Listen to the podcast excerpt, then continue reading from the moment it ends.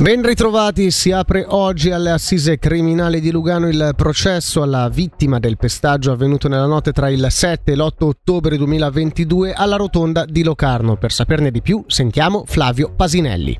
Tentato omicidio intenzionale ripetuto, ripetuta esposizione a pericolo della vita altrui, rissa e danneggiamento. Sono queste solo alcune delle imputazioni a carico della vittima del pestaggio avvenuto nell'ottobre del 2022 alla rotonda di Locarno.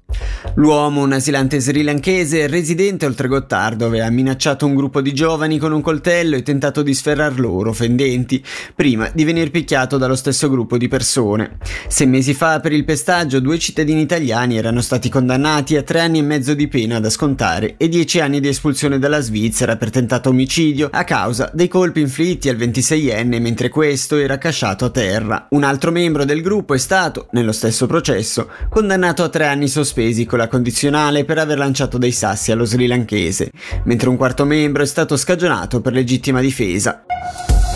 Spostiamoci a Locarno dove il municipio ha approvato i 16 fortunati che si aggiudicheranno gli orti comunali.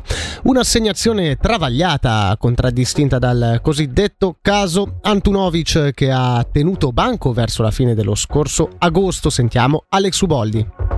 Tre volte Antunovic per i primi tre lotti su 16 degli orti comunali alla Morettina di Locarno. Questo quanto accadeva lo scorso mese di agosto, facendo storcere il naso agli altri partecipanti e anche a tre consiglieri comunali che presentarono un'interrogazione. Alla base l'ipotesi che Marco Antunovic, anch'egli consigliere comunale a Locarno, avesse barato favorendo lui stesso e due suoi familiari. Il consigliere si era giustificato dicendo che lui, la sorella e la cognata erano semplicemente stati più veloci di tutti gli altri.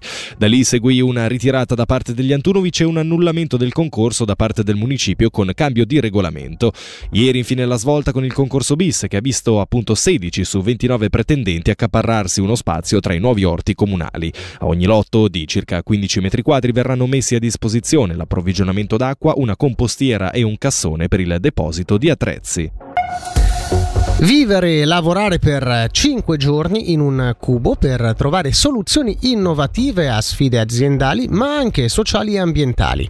È il compito che attende gli studenti selezionati per Incube Channel, concorso internazionale sul tema dell'innovazione organizzato da ETH Entrepreneur Club. I cubi saranno posti in Svizzera, in prossimità dei Politecnici, ma anche in Cina. Per prepararsi al compito, la cinquantina di studenti studenti partecipanti, fino al 7 ottobre è a Bellinzona per la fase preparatoria dedicata alla conoscenza reciproca e al team building.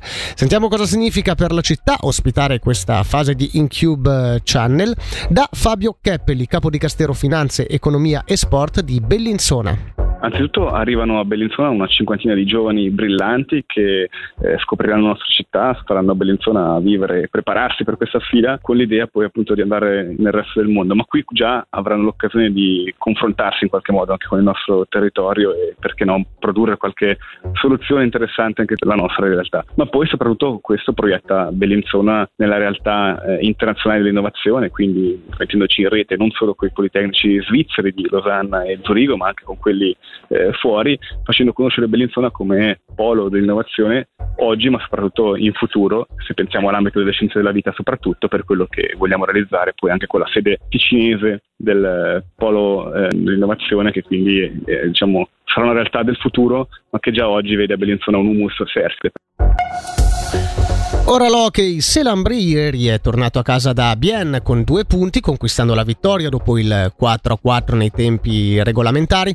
Di tenore opposto è stata la serata del Lugano. I bianconeri sono stati pesantemente sconfitti in casa del Rappersville che si è imposto per 6 reti a una.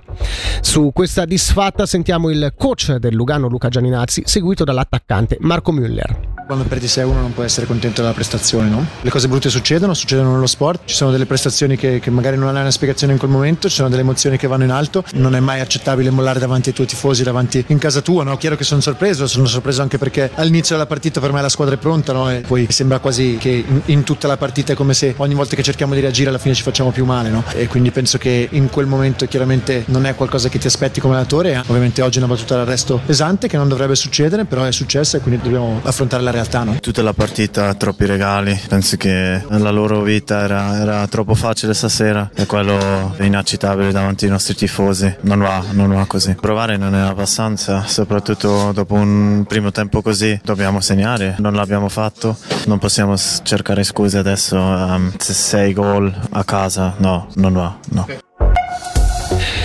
Per la meteo, oggi in prevalenza soleggiato, nel pomeriggio aumento della nuvolosità e verso sera localmente qualche goccia non esclusa sul sottoceneri, temperatura massima sui 25 gradi.